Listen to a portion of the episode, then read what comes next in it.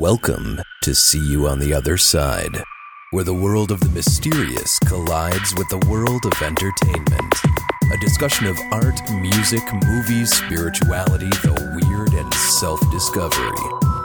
And now, your hosts, musicians and entertainers who have their own weakness for the weird. Mike and Wendy from the band Sunspot.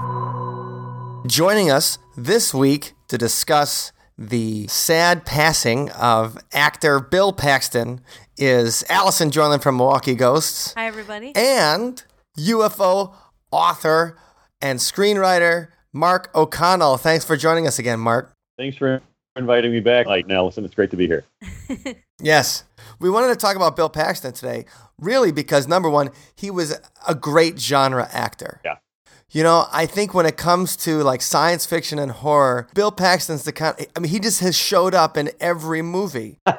He's been killed by an alien, a predator, and the Terminator. Quite a repertoire. Yeah.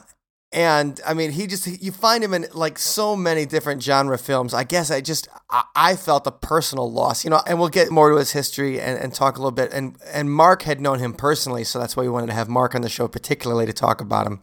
But uh, I felt the personal loss of Bill Paxton. I used to keep, I used to have these aliens quotes in buttons that I wore on like a jean jacket in high school. Because you're just that cool. I was just that cool. But I, I, I got him at Gen Con, which was the when they had aliens like role playing game. But it had like Express Elevator to Hell going down. Like I had that on there, and I had like a Game Over Man button on there, and so.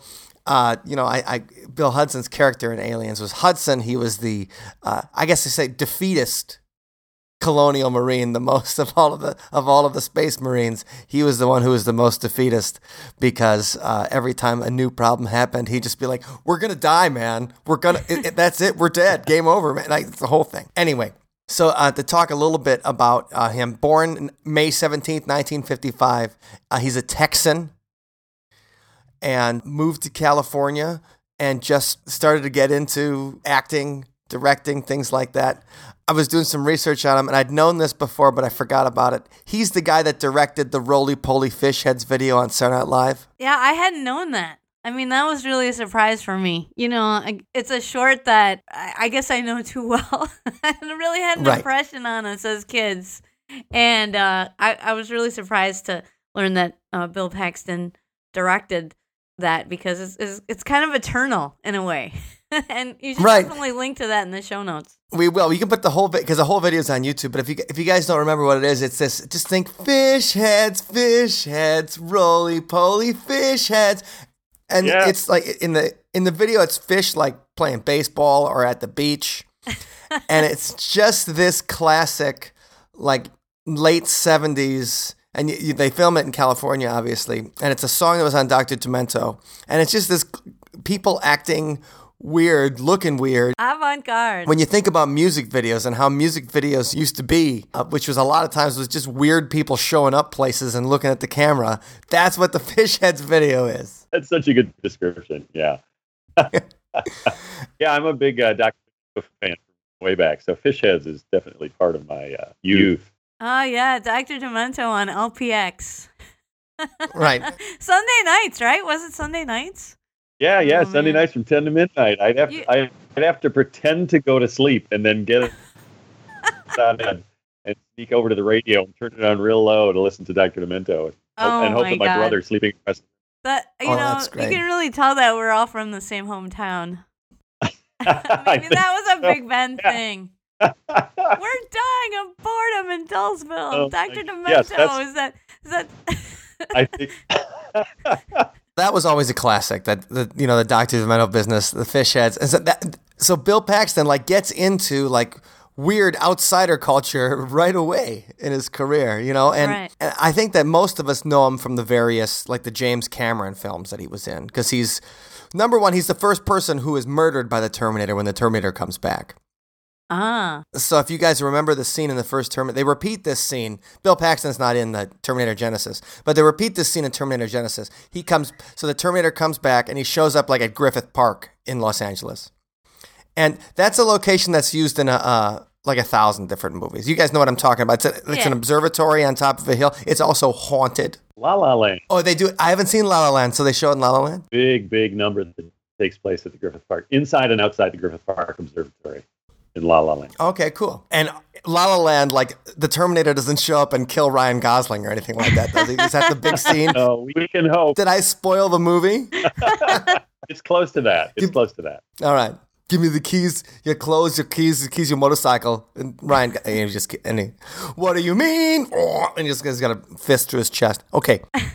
But that's the thing is like, how could one guy be around so many different and interesting films that are really specific to the, you know, they always made that joke that, oh, well, Bill Pullman versus Bill Paxton. Like, how do you tell them apart? And I- think it's just, I mean, Bill Pullman hasn't been in as many, he's been in some classics, Spaceballs, obviously. Independence Day, yeah. But, uh, What about like the he had, Serpent and the Rainbow? We don't forget that one. Oh my god, I forgot he's within the Serpent and the Rainbow. Okay, but he hasn't been as close to the center of the action as Bill Paxton was. So I always thought that like he was always kind of a side character. You know, Yeah. he's Chet in, in Weird Science, the guy that gets turned into a big pile of poop at the end. Well, see, I'm just surprised, you know, looking through his um, filmography that he was in so many different movies, you know, not just genre movies, but just the incredible amount of uh, work that he got. And I- I'm just shocked that I- he died. I I was like, you know, you, you were texting me about, hey, let's do an episode about Phil Paxton. I'm like, why? And and you're like, he's dead. What? And uh, that was really, really a shock to me. And and so Mike, he was the first to die in the Terminator movie. So he was like that punk rock guy. Yeah. So It's- what, what happened? Can you can you rewind for us? It's been a while. Okay, and so this is probably the first time I ever saw. Well, the first time I probably ever saw Bill Paxton was the Fish Heads video. Like, because I was probably six years old or five years old. It's on Saturday Night Live, and I'm like, oh, well, like, why is this so weird? And you know, mom's probably going, "What is this?" Yeah, Like, well, why? you let us This watch SNL, okay? Yeah, it's true. Right. But she'd be, you know, she'd be like, "Why? Why are they doing that? What's with the fish heads? I Right. don't. This is stupid." Uh, and then we'd be laughing, and then she just wouldn't get it. And I, I love her. But okay, so you'd probably see the first Terminator. Um, it's the first time I saw Bill Paxton. And so what happens is Arnold, you know, he gets all buck naked. And this is the glory days of Arnold, like 1983, when he's just coming off Mr. Universe and he's still like I now. He's still pretty good. He still is pretty good, but he's just he's a little saggy, you know. I'm not what I used to be. But he's I mean, he comes from the future. He shows up in that big ball of lightning or whatever. And then he's at the observatory and like I don't know if punk rock guys would ever like hang out at the Griffith Park Observatory. I wasn't there in the I mean, I think it's more tourists, but okay. Uh, I mean, Mark, were you there at all in the early '80s? Was it was it a punk rock hangout? Okay. yeah. Right. So I guess all the science geeks had mohawks and they were uh listen uh so you have the opening scene and then you have three people approach the Terminator. And one is Bill Paxton. The other is oh Brian, I can't remember his last name, but he played like the alien bounty hunter in the X Files. He's like a really tall, ugly dude that's Oh, in a yeah. lot of different movies yeah. and he he's the alien bounty hunter in the X Files. He was in this horrible show called Kindred Oh, the Embraced. I love the I love Kindred. Come on. I love Kindred And- Embraced. ah. so he's in that show, uh, but he's uh so th- you have two guys who eventually would be in a lot of genre shows, and then um you know Bill Paxton says something obnoxious to Arnold when Arnold's like, "Give me your clothes," and he's like, "No, what are you gonna do about it?" And then Arnold shoves like a pipe through him. Oh, okay. So real, real dramatic. Well, Yes. you gotta go out. You know, go out dramatically. Right, yeah, he does. So he goes out in a big. So he's the first person that the Terminator kills in the Terminator, and uh, it's just a it's just a nice memory. uh, but I mean, the thing is that stretch in the '80s, though, so many influential films, and I guess his way of being around it, like he he doesn't get the main parts. You know, he he doesn't really get the main parts until Twister. Uh, yeah, Twister was a pivotal role. But in the big genre films, he's always there. Uh, so the Terminator, he gets killed right away, obviously. And he's friends with Jem- James Cameron, which that doesn't hurt. you know, to be in that wheelhouse. He's also, I mean, Aliens is probably his most famous role for a lot of people, probably his best role for a lot of people because he gets, he really steals the scenes as Hudson, getting all the great lines in Aliens. And that's part of, you know, James Cameron did The Terminator, does Aliens. And James Cameron's girlfriend, or he's always married and like getting divorced and then finding the next girl when you read about His- James Cameron. His, but his paramour. so James Cameron's paramour is Kathryn Bigelow, who eventually won the Best Picture for the the Hurt Locker or whatever, which was that was a good movie too. If you're into war movies, but my favorite work of hers is a movie called Near Dark, Mm, tell and us about Bill it. Paxton. Oh, it's about vampires roaming around the wild, like not the Wild West, but the the modern West. It's got um, Adrian Pasdar is the main character, who eventually will be in Agents of Shield. He's the general in Agents of Shield, uh, who, who, who Bill Paxton appeared there, and so he's a he's a guy that falls in love with a pretty blonde girl, and what happens to her is that uh, she's a vampire, and she starts turning him into a vampire. So there's this whole thing where he has he starts going around with this gang of vampires, and one of the vampires is Lance Henriksen as this old mean Confederate vampire. From Millennium. And from Millennium, Lance Henriksen, he's also in the Terminator. He's also in Aliens. And every bad sci-fi movie, it seems. Yeah, no, Lance Henriksen will act for. I mean, he will act for food. He was in Close Encounters of the Third Kind too. Oh. I didn't. Oh, man, so so he. I mean, He's kind of Francois Truffaut's uh, silent assistant. He's always sort of hovering in the background. Really? Oh, okay, and uh, just uh, Francois Truffaut and Close Encounters of the Third Kind. Obviously, Mark is a Close Encounters expert. Right. But Francois Truffaut is the French guy in the middle of the film that finds the World War II fighters that come in, right? Would you say he's uh, modeled after uh, Jacques Vallée? Uh, yeah, Definitely. Uh, there, Okay. there's more of that in my book, so I don't want to. I don't want to say. Oh, Right. Oh, and and when is your book coming out? We we need to have you back on for that. But Yeah, yeah, yeah. But but you- I don't. I don't. I don't mean to sidetrack. It's coming out Yeah. June 13th. Mm-mm. Well, I know you can edit all this. Hi, Wendy. Hello. Sorry, I didn't want to butt in. No, that's all right. Okay. I'm sorry so, to be late to the party, but it's good to see you again, Mark, and Allison and Mike, of course. So we were just talking about the movie Near Dark. Mark's book's coming out in June, and we're going to have much more with Mark when when that that's coming out, and uh, to be able to talk about his book on the UFO man, the Close Encounters man, J. Allen Hynek. Awesome. I'm excited for that one. Yes. So Near Dark is all these vampires roaming around uh, the American West, and instead of cowboys and aliens, it's like cowboys and vampires. well, it's not they're not cowboys. It's more you know it's it's it's kind of a western, but it's set in the modern day. right. So they're going to like uh, bars in the middle of nowhere. They're staying at motels, like on dusty highways, and it's the struggle of this guy.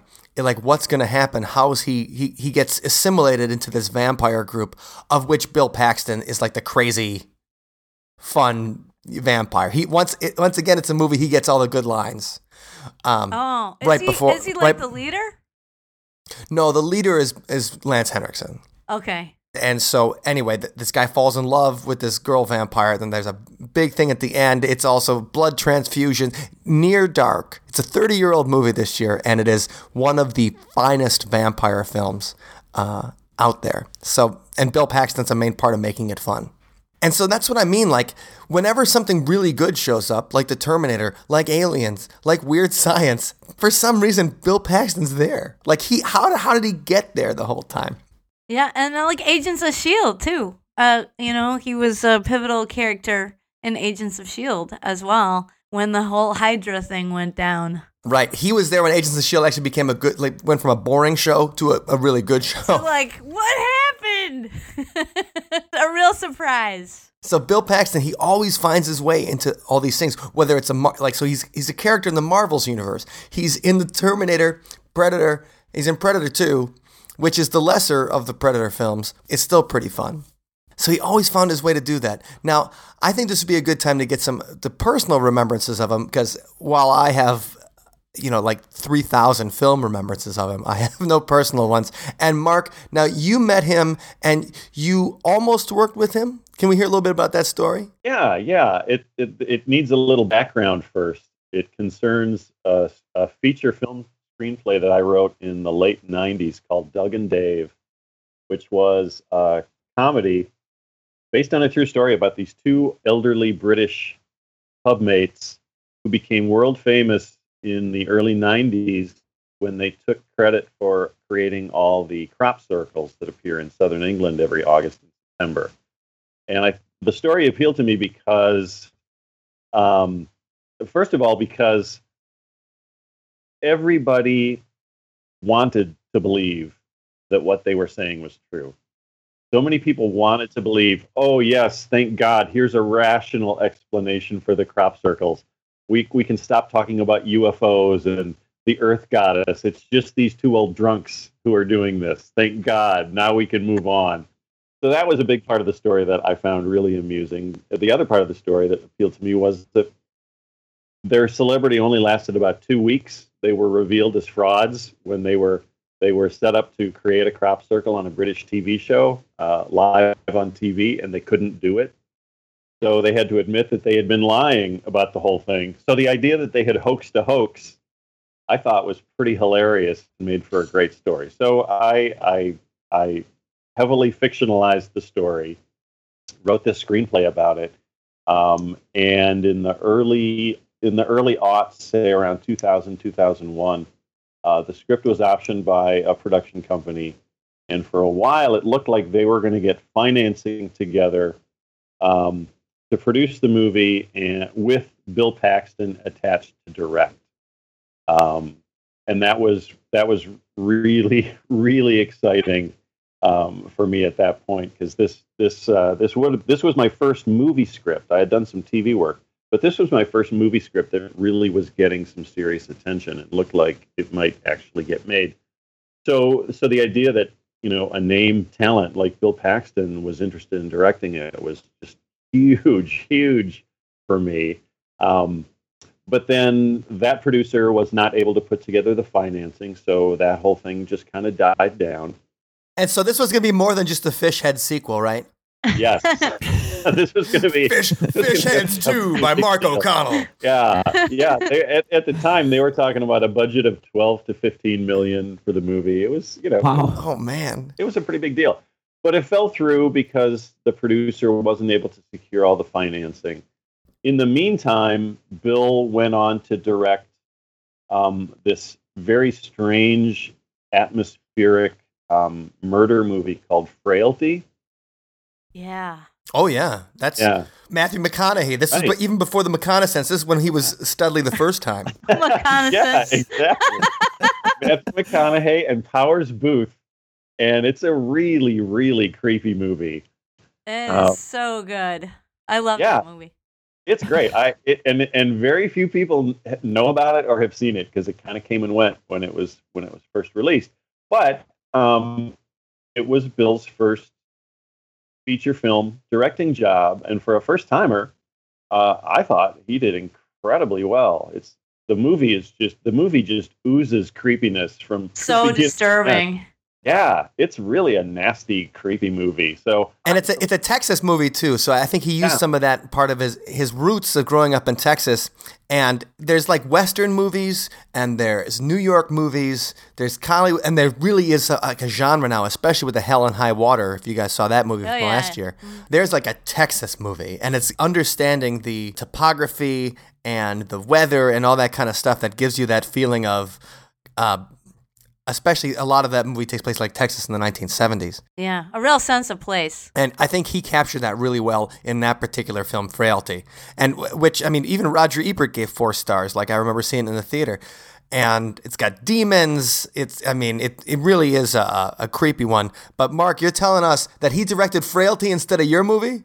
yes, I know it's shocking. No! I still have a hard time with that, but that's the way the cookie crumbles, man.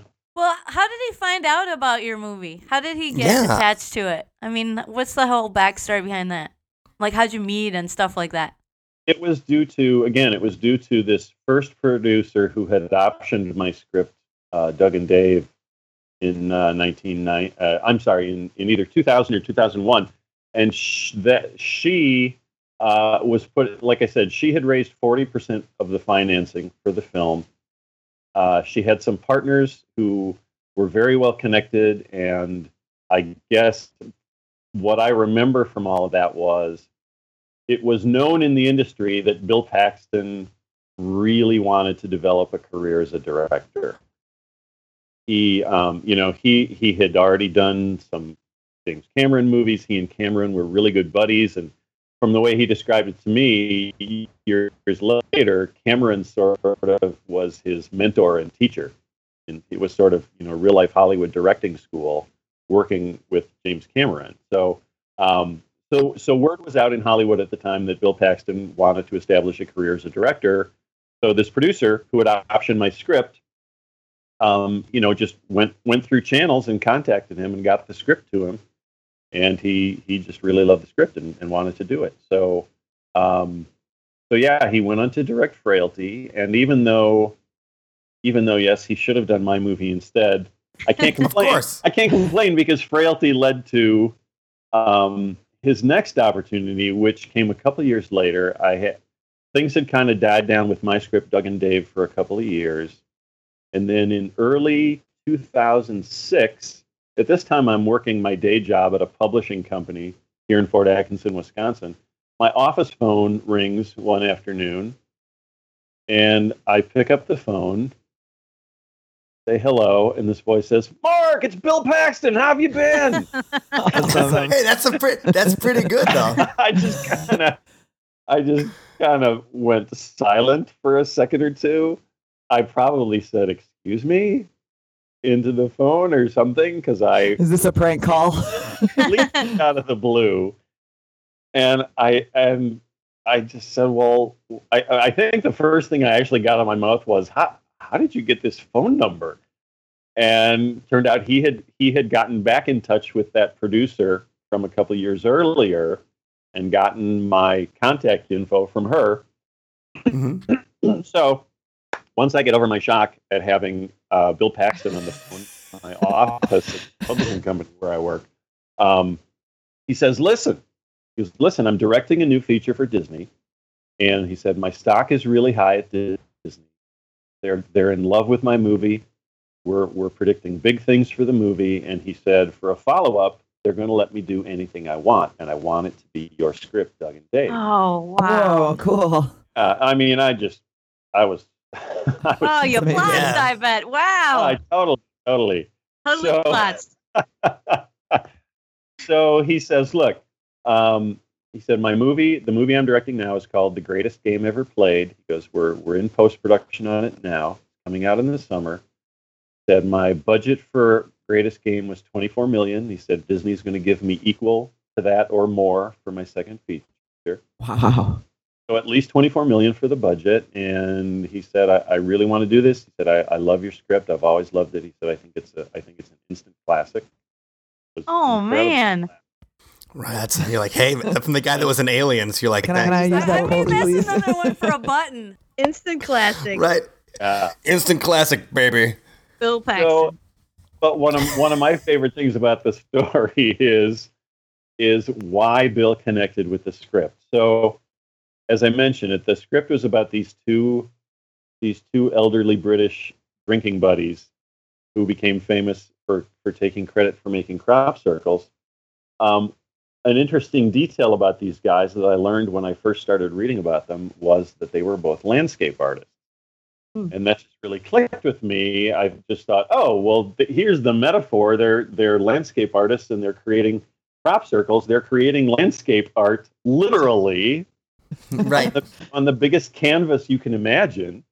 On a grand scale. Um, yeah, and there was just something about that that really clicked with me, and suddenly the movie, suddenly the, the story I was telling was was a lot more than just a goofy story about these two goofy guys getting in trouble uh, and lying and and and you know making fools of themselves. All of a sudden, it was a story about about art and the artistic process and um, the nature of artistic inspiration and and and uh, you know and uh, um, and how art affects us.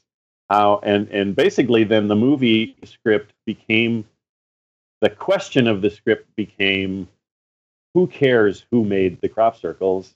The important thing is how they affect us when we look at them and when we think about them and when we're in their presence. So who really cares who made them? So, and that's what Bill was attracted to in the script because he told me that um, his dad in Texas had been a big art collector. And, I, and I, I, think he may have even said that his dad owned an art gallery. I, I can't remember that. But I know he said his dad was a big art collector, and so he grew up in a household filled with art and where artists were, you know, frequent guests at the house. So that was kind of he was just steeped in in that as he grew up, and so he really and he saw that in my script, and that's what he that's what mm-hmm. was into. So I thought that was pretty cool. He and I ended up having a lot of things in common, just just goofy little things that I, I thought was pretty neat. So I, you know, I, I, I kind of I thought we clicked pretty well. He was uh, I always enjoyed his calls. So for like six months, while he was doing post production on Greatest Game Ever Played, he he would call me up every every couple of weeks and just fill me in on okay, here's what's going on with the movies. Like we're doing the score now you know, he would he would just give me the step by step on what they were doing to finish uh, to finish greatest game, and just give me an update on you know here's the latest with Disney. Here's here's here's what we're looking at, you know, for the follow up movie, and so that was really awesome. I was getting these regular updates from Bill Paxton on not only on yeah. my movie, but the movie he was working on at that That's time. That's amazing. It was just it was so much fun, you guys. Yeah. I can't tell you how much fun it was to be on the receiving end of these phone calls, uh-huh. and you know, and Bill's treating me like you know his creative partner. Yeah, dispatches from Hollywood. I mean, from right. the field. That's so exciting. It, it was it was pretty amazing. Well, you guys had talked about crop circles, and you know he had been in a lot of genre films and paranormal stuff. Did he ever mention that he saw a UFO or anything? He's like, he's like, well, yeah, crop circles, you know. Yeah, there's got to be a uh, place. Like, did he mention any kind of weird stuff ever happening to him? You know, if if that was the case, he never mentioned it to me. But you know, a lot of people, a lot of people who experience things like that never tell a soul about it. So That's who knows? so true. true. yeah. but so so we have this fun thing going for like five or six months leading up to the release of Greatest Game, and you know I'm psyched. I'm going to get a movie made, and it's my favorite script I've ever written, so I'm doubly psyched about that.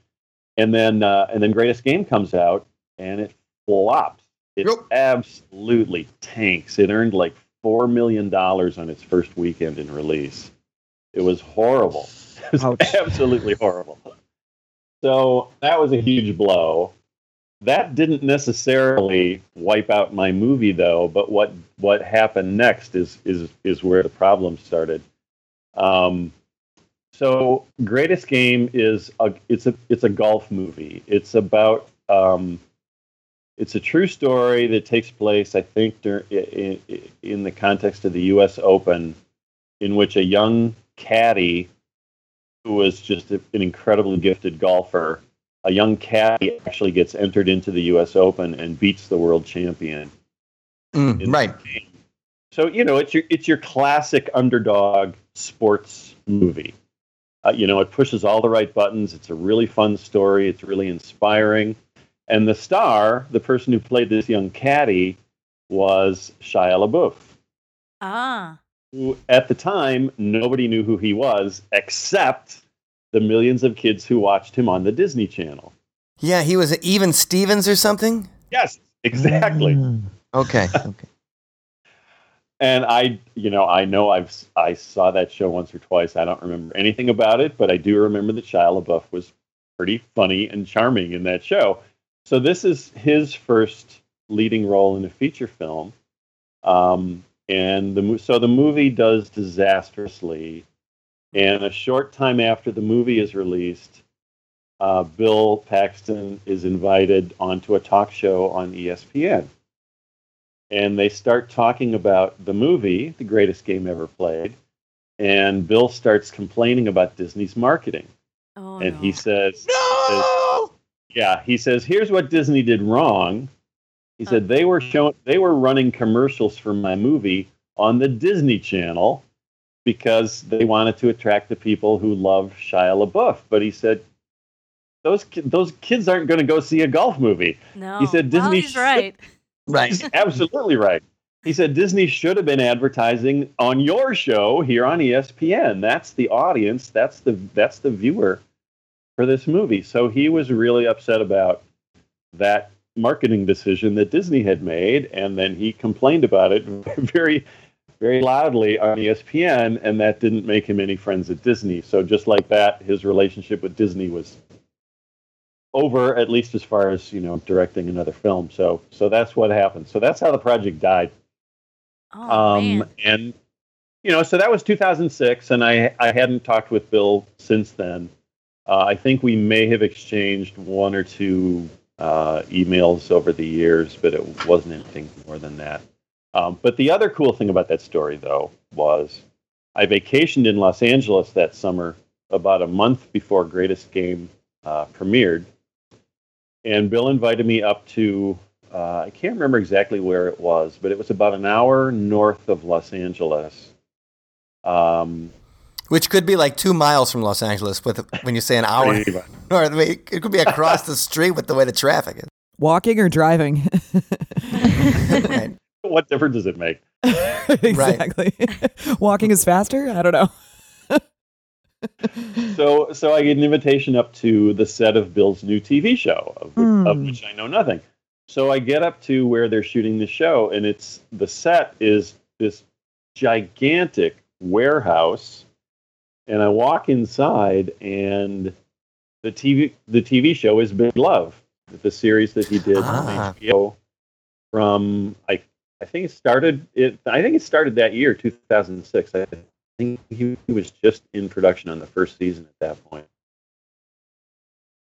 So I walk into this uh, this gigantic warehouse or aircraft hangar or whatever the hell it was, just a huge, huge building, and see that they have. I don't know if you remember much about the show Big Love, but Bill played a Mormon who had three wives, and the funny thing about the arrangement was that he uh, his character owned a home improvement store, so he built three homes right next to each other on the same street Right. in the, in the fictional world of the show. He's built these three homes right next to each other with Awesome. his family, and none of the neighbors apparently ever noticed anything odd. But but they had built three full size houses on this soundstage with full Wow. interior. I was amazed. I have never seen that kind of set for a, a film or TV production before. It was so elaborate. I was just stunned. So I got to spend a day. I met the show's creators. I met Chloe Sevigny. Got to hang around with Bill. Got to have lunch with Bill in his trailer. And at that point, Oh, you know, nice. totally. Yeah, it was so fun, and he's still totally psyched about um, The greatest game. He thinks that's going to be a huge hit. And I and the the big big thing I remember from that conversation in his trailer was he got philosophical for a minute, and he just said, you know, he was just talking about, you know, it was kind of one of these "How did I end up here?" kind of talks. Like, so here I am. I'm starting this TV series. He's like, I never saw myself doing a TV series, but here I am. So he was getting a little philosophical about his career, and I just remember at one point he said, "But you know what?" He said, "Anybody who's got a film like Apollo 13 on their credit list has had a pretty good career." He goes, "All you need is Awesome. all you need is one Apollo 13 on your credit list, and you've done pretty." And I, I thought that was pretty cool. So clearly, you know, if you were to ask him which movie are you most proud of, he probably would have said Apollo 13. It's a good one. It is. It's it's a great one. I It's would a- have Mighty Joe. It's a classic. Oh. No one gets no one gets gutted by anything in Apollo Right. 13. Yeah. So it's Right. it, I wouldn't else? have picked it as my favorite, but it's a good movie. Another another one of Bill's movies that I would pick as a favorite is uh, again, and it's again James Cameron, True Lies. Yeah. Mm. yes. Where Bill plays the sleazy little con man who's trying to trying to make Jamie Lee Curtis believe that he's an international spy. I thought he was hilarious in that movie. Yeah, he wets his pants in a car with Arnold. Yeah, yeah. What what what better career moment could you have? right. it's a great memory. I thought he was really a, a terrific guy. I think it's really too bad that his that his directing career never took off. Not only for my personal sake, of course, I would have loved it if it had, but you know, for his sake, I thought the the, the guy was really really talented, and and he, you know, I I think he I think he really wanted to to um, you know develop that part of his career, and I think it's a shame that it you know he never got to go any further. Well, that is, and it's too bad he didn't get to make your film, which you know obviously we think is tragic because be because then we'd be talking about how sweet your movie was right now, uh, and be like that you know. I wanna and see that remembering movie Bill anyway. Paxton as the director of the beloved classic Doug and Dave. But one of the things I'm like, so as far as the kind of guy to work with, you know, he's appearing in so many different kinds of films, so many different genre films. Directors keep coming back to him time and time again, like we said, like James Cameron, obviously. But like, what kind of you know personality or what kind of energy did you feel he, he had? Was it something? Were you like, was he an exciting person to work with and talk to, and uh, or was he more laid back? Um, he was not laid back. He was always he was always every time I talked with him and this and when I met him on set, he just seemed kind of it was sort of this combination of just being really really excited about his work and at the same time like I said on the set of Big Love there was also just a little bit of like almost bewilderment and disbelief and sort of damn I'm so lucky that I that I have this career. I'm not sure how it happened even, but I'm so so lucky. And I know he felt really really lucky about having this fantastic um, very long relationship, creative relationship and friendship with James Cameron. I, I you know, Mhm. he mentioned that a few times too that that was such a big thing in his life and he was like, "Can you imagine, Mark? I'm I'm learning how to direct looking over James Cameron's shoulder, you know?" Because the, the picture I got was that was that James Cameron was really really generous with you know letting letting Bill look over his shoulder Mhm. and, and just you know letting Bill just sort of be there be there when he was doing his work. So What an that- that's- opportunity. that's- yeah, yeah, a fantastic opportunity, and you know Bill just seemed like just tickled to death that he was lucky enough to have that in his life. You know what? I guys, I cannot believe it took me this long, but I just recalled something paranormal about Bill Paxton. Ooh. And I don't know if uh, you know anything about this, Mark, but uh, yeah. So I um a few years ago went on this uh, vacation where every night we tried to stay at somewhere haunted, and it was through throughout Wisconsin and uh, the Upper Peninsula of Michigan. And so one of the places we stayed was the Hotel Chequamegon in Ashland, Wisconsin, and that's up by Lake Superior. Yeah. So anybody out there in, in, in podcast land, Ashland, Wisconsin is the farthest you can go up in Wisconsin. You're basically in Canada. You're basically in the Arctic Circle Well, by the time you oh, get to it's Ashland, not quite like Bayfield, but it is up there, right? And uh, so I I wanted to stay there because I had heard about Billy Bob Thornton's ghost experience there at Hotel Chequamegon during the filming of A Simple Plan back in 1998. So um, Wait, wait, hold, hold on a second. Billy Bob Thornton had a ghost experience, and, and, Yeah. and a simple plan tell. is also, and a simple plan is also directed by Sam Raimi, the man who brought us to Evil Dead. yes, and who else is in A Simple Plan besides Billy Bob? Bill Paxton. Oh yeah, everywhere. I forgot. He's everywhere. so I knew that Billy Bob um, had seen a ghost there, but what I didn't know was that Bill Paxton had as well.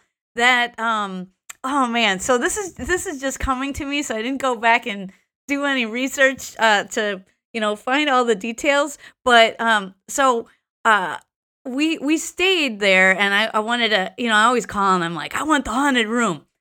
So, unfortunately, though, they didn't give me Bill Paxton's room or Billy Bob's room. Uh, they gave me a room, um, which was a suite, of course, that had uh, been been uh, investigated by some paranormal investigators recently. And I really wanted the Billy Bob room, um, and, and would have wanted the Bill Paxton room uh, had I known about it. But um, so the day after our stay, um, I'm talking to the front desk clerks, of course, and uh, tell them that you know we stayed in the haunted room. But then I- I'm asking about a simple plan, and they say, "Oh, well, let's let's show you the rooms where Billy Bob and and Bill Paxton stayed." And apparently, they both saw um, this woman in Victorian dress in the hotel, and um, were quite shocked about it, and I believe they did uh, both um, uh, demand to uh, change rooms. That's a pretty awesome story, go. Allison. there you go. That, That, that that's is- all I know. But Billy, ba- uh, uh, but- but Bill Paxton um, did did uh, apparently have an interaction with a ghost in Wisconsin. but did you see anything, Allison? Did you see the Victorian lady? no, come on. I would have called you up like immediately. or I don't. you I didn't know if this if this was recently or if this was you know years ago before before Yeah. we talked every week. yeah, this this um this was a, a few years ago, but I still would have. I, would've I would have heard about it for sure. Yeah, I would have been. Like, I had my mic on the speed dial. Mike, it's all real. So no sightings for you. I'm sorry, Allison. No, I I try. try. I really I always try. hope one of these days. Yeah. Yeah. Well, well, Well, you, know, you know, I, I- I, I did see that orb of light with my own That's right. eyeballs. That's But right. um, yep. yeah, so I'll let you know when I see that full body operation. Okay. still, still holding out hope. hope. I'm So rooting for you. So he so he did have an interaction with a ghost. I know that. Um, yeah, because so we don't know if he saw a UFO. We do know he probably saw a ghost. But uh, did your conversations with Bill ever hinge on the on the paranormal, Mark? I mean, did they ever get into that zone of No, they didn't. Which, about life? which is kind of funny because Doug and Dave is all about the paranormal. Right. Right. But but when we talked about the script, like, he you know what he focused on was was that you know the the secondary story about um, about the artistic impulse. That was what was really really fascinating to him. So that's that's what he wanted to talk about. Right. So that that's, no, that's I don't remember. angle. if we did talk about the paranormal elements, it, it must not have been much because I really don't. I have no memory of us ever talking about that. So it would have been interesting to see how he would have handled those elements, you know, if he had directed the movie. Yeah, because you know, and his his choice of films, I mean, does kind of skew that way towards the paranormal, towards uh aliens, vampires, Science fiction. etc. Science fiction, yeah. Weird science, literally weird, science. science. Go. Well, you know, one thing I was going to say when you talk about his his directorial choices, and the, the reason he may have been really attracted to Doug and Dave is that I think Frailty is an excellent example because that's a movie where, you know, Mark, when you were describing it, you were describing it about like a, a series of Texas murders, and it is, but it's also got a real strong paranormal element to it. But it that's kind of a because it's about a, a, a so Bill Paxton actually he acts in the film too, and he plays a father that says he sees demons and has his son help him kill people that he says are demons. Yeah. But they you, you never really see the people as demons. Besides the things that are meant to be hallucinatory or psychedelic, it's not like you know there's there's twists and things like that. But but in the film, it, it's not like they're really like demons show up and it's with wings and horns. It's, you know, like hey everybody, I'm a demon. So there's nothing obvious there, and so he's presenting that movie as a here's a here's a straightforward paranormal story, but we never really know if it's in everybody's head or uh, if it's happening in real life. And so he portrays it like that. So looking at your script, that may have been something where he was really attracted to the idea that it's these guys that said they were doing it. They were hoaxing the hoax, right? They were they were saying we're the ones that created the crop circles. Uh, so it's a way to make a movie about aliens without having to have a UFO. I think that's interesting. I, I had never really seen the parallel between Doug and Dave and Frailty, but I think you're onto something there. It's kind of like um Henry James like Turn of the Screw. If you guys are familiar with that story, um you know, Frailty reminds me of that. And also, you know, Doug and Dave could be seen that way too. And a, and a lot of movies go this way where they question reality like, well, what really happened? And like you have an observer, you have a, a narrator, you know, that is unreliable uh, in this, those stories. So so you don't you feel like in a way you don't really know the true true story. So like you know with the turn of the screw, it was a, a governess in Victorian uh, England who believes these children that are her, charges are being haunted and in imminent, imminent peril by ghosts and uh, you know put into you know some very scary situations and uh, you know and so it has a tragic ending. And so you're wondering you know is this this just a product of um, you know some kind of uh, psychological disorder that the governess is suffering from? Or was she really right? Were, were these children being haunted? Well, and that that reminds me of of you know the the phenomenal, ultra creepy twist in Frailty. When we find out at the end of the movie, Bill Paxton really wasn't crazy. Right. All those people that he and his sons killed, or his son, I can't remember, it was one or two. All those people really were horrible, horrible people who who deserved to die. And uh, and that's part of really what makes it, you know, a great ending because it's like a twist in your back after you're already there's already a couple of twists in your back, and then you're like, oh yeah, and so you realize these people were deserve what they were getting all along. So then you get some, you know, you get get some post movie. You're like, yeah, I can feel good about but enjoying that part now. Uh, but it's funny though. I was going to say that working with him, he must have been a pretty grounded fellow because of all of the big genre movies he appeared in. We talked from Twister to the Aliens franchise to uh, Predator 2 to like all and and that Big Love, which was a, a high level HBO series where he's with Harry Harry Dean Stanton plays his father in Big Love. Harry Dean Stanton, who uh, was also famously killed by an alien uh, in the first movie. um, but he does all that, and and then like this week, this week I'm enjoying some Netflix, and so I want to see some Bill Paxton classics, and he's in like this crapola movie from 2013 called The Colony, uh, and, which is just a you know a sci-fi low budget. You know, it would have been on VHS. You'd have rented at the you know at the at the grocery store in 1992. But now that things are direct to Netflix. But it's him and Laurence Fishburne, and obviously they needed a pool or something. And you know, so they're like, oh yeah, we'll be there. And th- the fact is, uh, he, he plays he plays like a jerk military character, and his his role isn't that big, but he makes a big impact in every in every scene that he's in. And so he takes what would be like a pot boiler with and there's some couple of pretty boy actors, you know, and they're they're nice to look at, but they never have enough. There's no there's no screen presence. You know what I mean? Like it's like, oh my god, that you know that girl is. They picked her off because she's a model or whatever. Um, but obviously, dialogue and, and, talking isn't her strong suit. Uh, but when he comes into a scene, it elevates everything. And you can, it's like all of a sudden he makes these new actors who obviously aren't very talented, um, brings them up to a level where they have to react, they have to be with them, you know, they have to be present with them, and it's a sense of fun. You can tell he's relishing his role as this mean bad guy, military character, and he'll do that same kind of character in uh, The Edge of Tomorrow, which was if you now not, not a lot of people have seen it, even though it's Tom Cruise and stuff, but it's Tom Cruise's best movie I think in in a few years called The Edge of Tomorrow, and uh, Bill Paxton plays essentially the same kind of gruff military commander character, but he brings the same level of intensity and enjoyment to that film, which is a cl- which is a great movie, to The Colony, which is the kind of thing you watch on Netflix when there's nothing, you know, when Ancient Aliens isn't on the History Channel or whatever. well, here's another uh, movie along those same lines. Another Netflix or sort of uh, uh, you know direct to video feature film that Bill Paxton was in. I, I don't know when this was made, but it was called Slipstream. Have you ever heard mm. of Slipstream? Well, Mark get, Hamill. Exactly. Dream casting.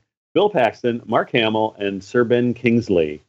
Ooh. Uh, all in this bizarre science fiction uh, future dystopia world where there's like there's a if I remember it right, the slipstream is this wind pattern that circles the globe, and it's the only way anyone can get around on the Earth anymore to hitch a ride on the slipstream. And I can't remember anything about Bill's character. I seem to remember he had unnaturally long hair in that movie. that's about all I. That's about all I remember. But at the time it came out, I was kind of thrilled because I, I believe it was the early, the early aughts, if I'm remembering right and there was also a, a brief window in there when Ben Kingsley was interested in Doug and Dave, was interested in acting. Ah. In oh wow! An older British actor, and yeah. that he's he'd be perfect for yeah. the characters. And at the time, I was thinking, oh my God, Bill Paxton uh-huh. and Ben Kingsley are in a movie oh. together. It's a sign. It's a sign. Oh my gosh. Well, Slipstream, and the, the, thing is, so Slipstream came out like the, I believe in the early '90s or late '80s, and I, I, because I remember renting it on VHS. Yeah, oh. I, I, rented it on VHS at Cub Foods on Highway 100. Um, That's it. Your memory is just astounding. One other thing about Doug and Dave, okay, when it looked like Doug and Dave might get made, Bill's plan, which I completely agreed with, was to go after uh, Sean Connery and Michael Caine. Oh, wow. That would be incredible. That's Oh a simple God. plan. Yeah. Um, you know, you couldn't do that now. They're both too old. Well, I mean, Michael Caine still works all the time, but Sir Sir Sean doesn't seem to work much these days, so I don't think it would work. But at the time, that was some pretty heavy stuff, man. Connery and Caine. It would have been their, you know, their first movie together since uh, The Man Who Would Be King. Oh my God. Well, th- I mean, that would be exciting. I, it- well, Ben Kingsley also, you know, I think about that with that movie Slipstream because it's made not too long after Ben Kingsley was in Gandhi. You know, Best Picture, and he's obviously such a great actor in Gandhi. Mark Hamill, like this is one of the few movies he top lined since Star Wars. And uh, it is one of those like it could have been a. It, it's more of a sleeper. Like it's it's a pretty good movie, but it's not one that a lot of people know about. But that's a good memory there. And the thing is, is that when you look over his IMDb and you go into some of the stuff about like he just he appeared in so many things and he's always on the outskirts, but he's always memorable. Like he's in Tombstone. He's Kurt Russell's brother. He's one of the Earp brothers in Tombstone. Oh. You know what I want to see him? It's that mini series about the Hatfields and McCoys. I think that would be interesting. Oh yeah, I didn't. Was he in that? Yeah, yeah, he he's Holy he plays either, he plays either Hatfield or McCoy. I'm not sure which, but yeah, yeah. And that was like a mini series for like the History Channel or something. Yeah, because Kevin Costner's in it, I think. Yeah, yeah, I think that's right. And that's another thing too. I was going to say the, the grounded aspect, and that he'd go back and do that Southern stuff. That was great. Like you talk about the Hatfields and McCoys, or we talk about Tombstone, or um, he's you know he's also just in this movie called Next of Kin with Patrick Swayze as like a, a Southern clan, not a I can't say like you know the Southern. I, I was to say Klansman, but that's not that's not what I meant. Um, but like a Southern family, and they have this, uh, you know, f- a feuding kind of thing, similar to Hatfield and McCoy. But it's Patrick Swayze is the lead character, and it's Liam Neeson. Before people knew that Liam Neeson was Irish, you know, before he, he did his, so he's got a Southern accent, and then Bill Paxton's like the other cousin.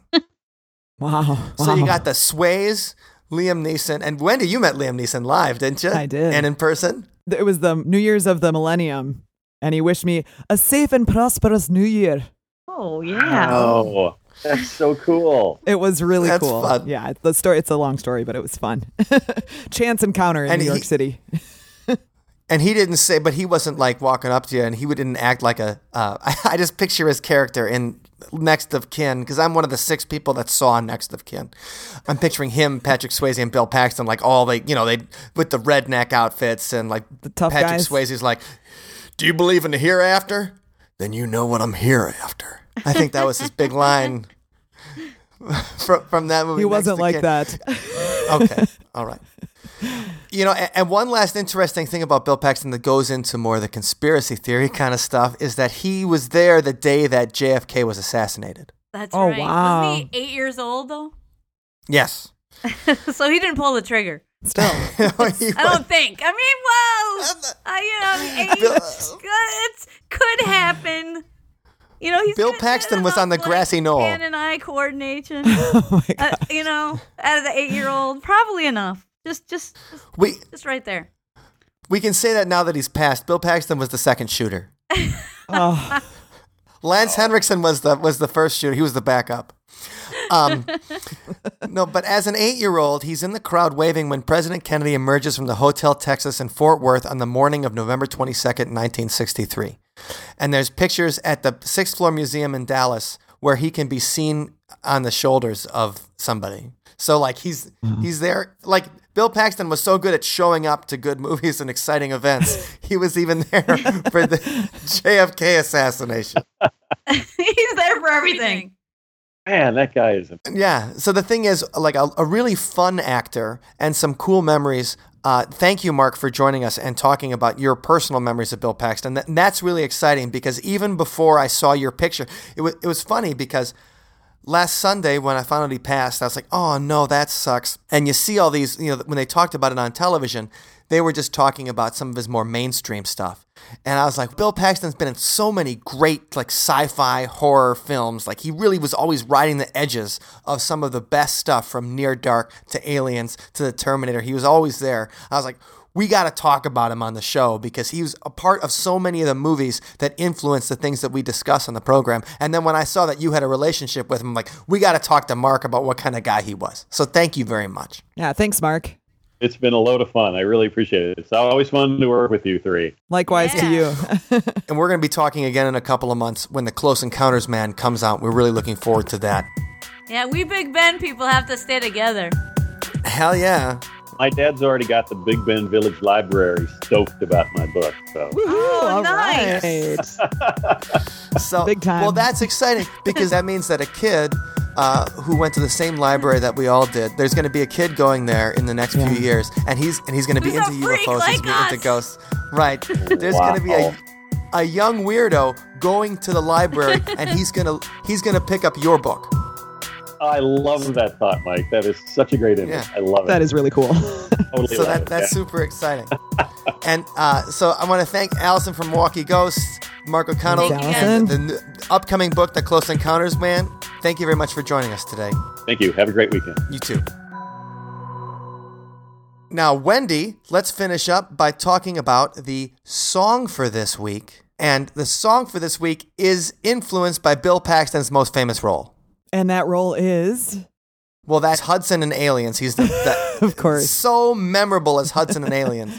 And the thing is, when we want to talk about Bill Paxton, the first thing I thought was, oh my God, we have a demo in the hopper that's been around for a couple of years now That fits the bill. that perfectly Oh, oh. fits the bill. See what I did just there? Oh man, you're killing me, Wen. You really are killing me.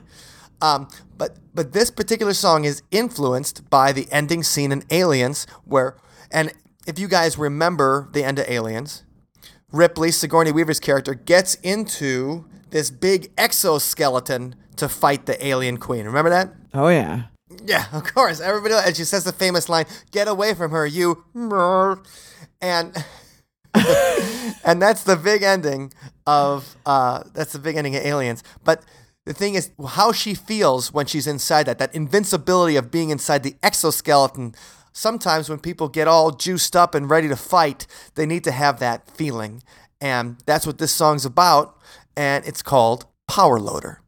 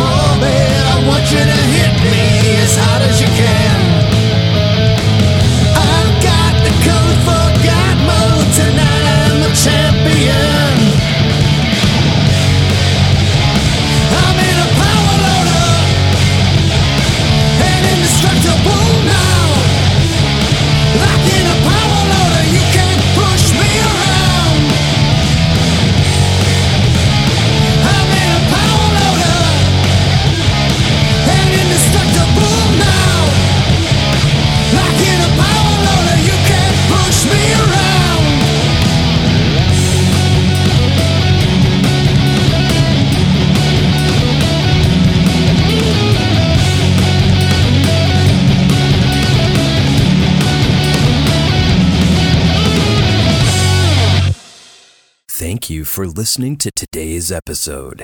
You can find us online at othersidepodcast.com. Until next time, see you on the other side. I can't believe we almost forgot our Patreon community. Wendy. We never forget them. No. What are you talking no, about? we will never forget you, Patreon community, because you guys don't forget about us. And want to thank everybody who makes the show possible every week and makes it extra fun and helps us do the cool stuff, the songs, the podcast, videos, and a lot of very cool stuff. Yes, stuff. thank you up. so much. And uh, Ned, Mr. Ned, Dr. Ned, sorry. Uh, Dr. Ned. Ned, thank you very much for your contributions and your Patreon support. We absolutely appreciate it. And if you want to join the community, you can do that at othersidepodcast.com slash donate. Always happy to see new people in there and look forward to our next hangout, which is coming up real quickly here. See you there.